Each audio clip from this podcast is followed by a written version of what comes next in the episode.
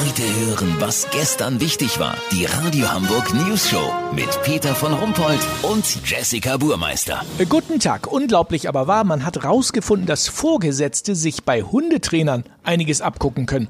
Es gibt bereits Führungskräfteseminare, die auf diesem Wissen aufbauen. Olli Hansen, wie muss man sich das vorstellen? Gibt es ein Leckerli, wenn die Sekretärin endlich mal pünktlich kommt oder wie? Peter, ganz falsch liegst du damit nicht. Zunächst mal gilt, ein Hundehalter sollte gelassen sein und eine klare Vorstellung davon haben, was er verlangt. Das trifft auch auf einen guten Chef zu, weißt wie ich mein? Ich bin hier bei der Securanta-Versicherung. Sachbearbeiterin Edda Lose hat immer zu lange für ihre Haftpflichtschadensberichte gebraucht. Ihr Chef ist regelmäßig laut geworden und sie war frustriert, weil sie angeranzt wurde. Die Hundetrainerin Bella Leinen hat jetzt den Vorschlag gemacht, er soll ihr, wenn sie fertig ist, egal wie lange das dauert, einfach einen halben Snickersriegel geben und sie loben. Ja, fein gemacht, Edda. Bist du fein. Super. Hörst du? Klappt schon ganz gut. Und weil sie natürlich an den Schokoriegel will, ist sie schon schneller geworden. Ja, aber sag mal, werden die Mitarbeiter denn da nicht zu dick? Ist ja nur zum Anfang, wie beim Hund. Später reicht die positive Bestärkung durch Lob. Aber nicht anfassen und streicheln, das gibt Ärger mit dem Betriebsrat. Bei Azubi Henry war das Problem, dass der überall rumscharwenzelt, nur nicht an seinem Arbeitsplatz. Auch hier half eine klare, ruhige Kommunikation.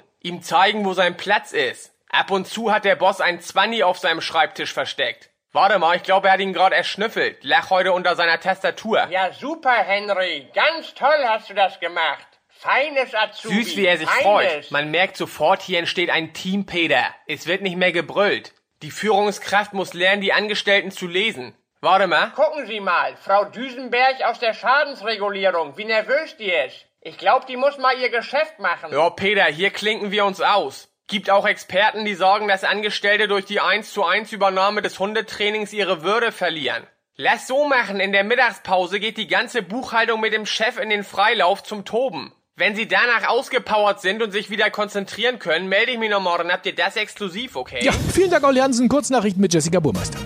Bandscheibenvorfall. Hebamme verhebt sich bei Geburtsvorbereitung.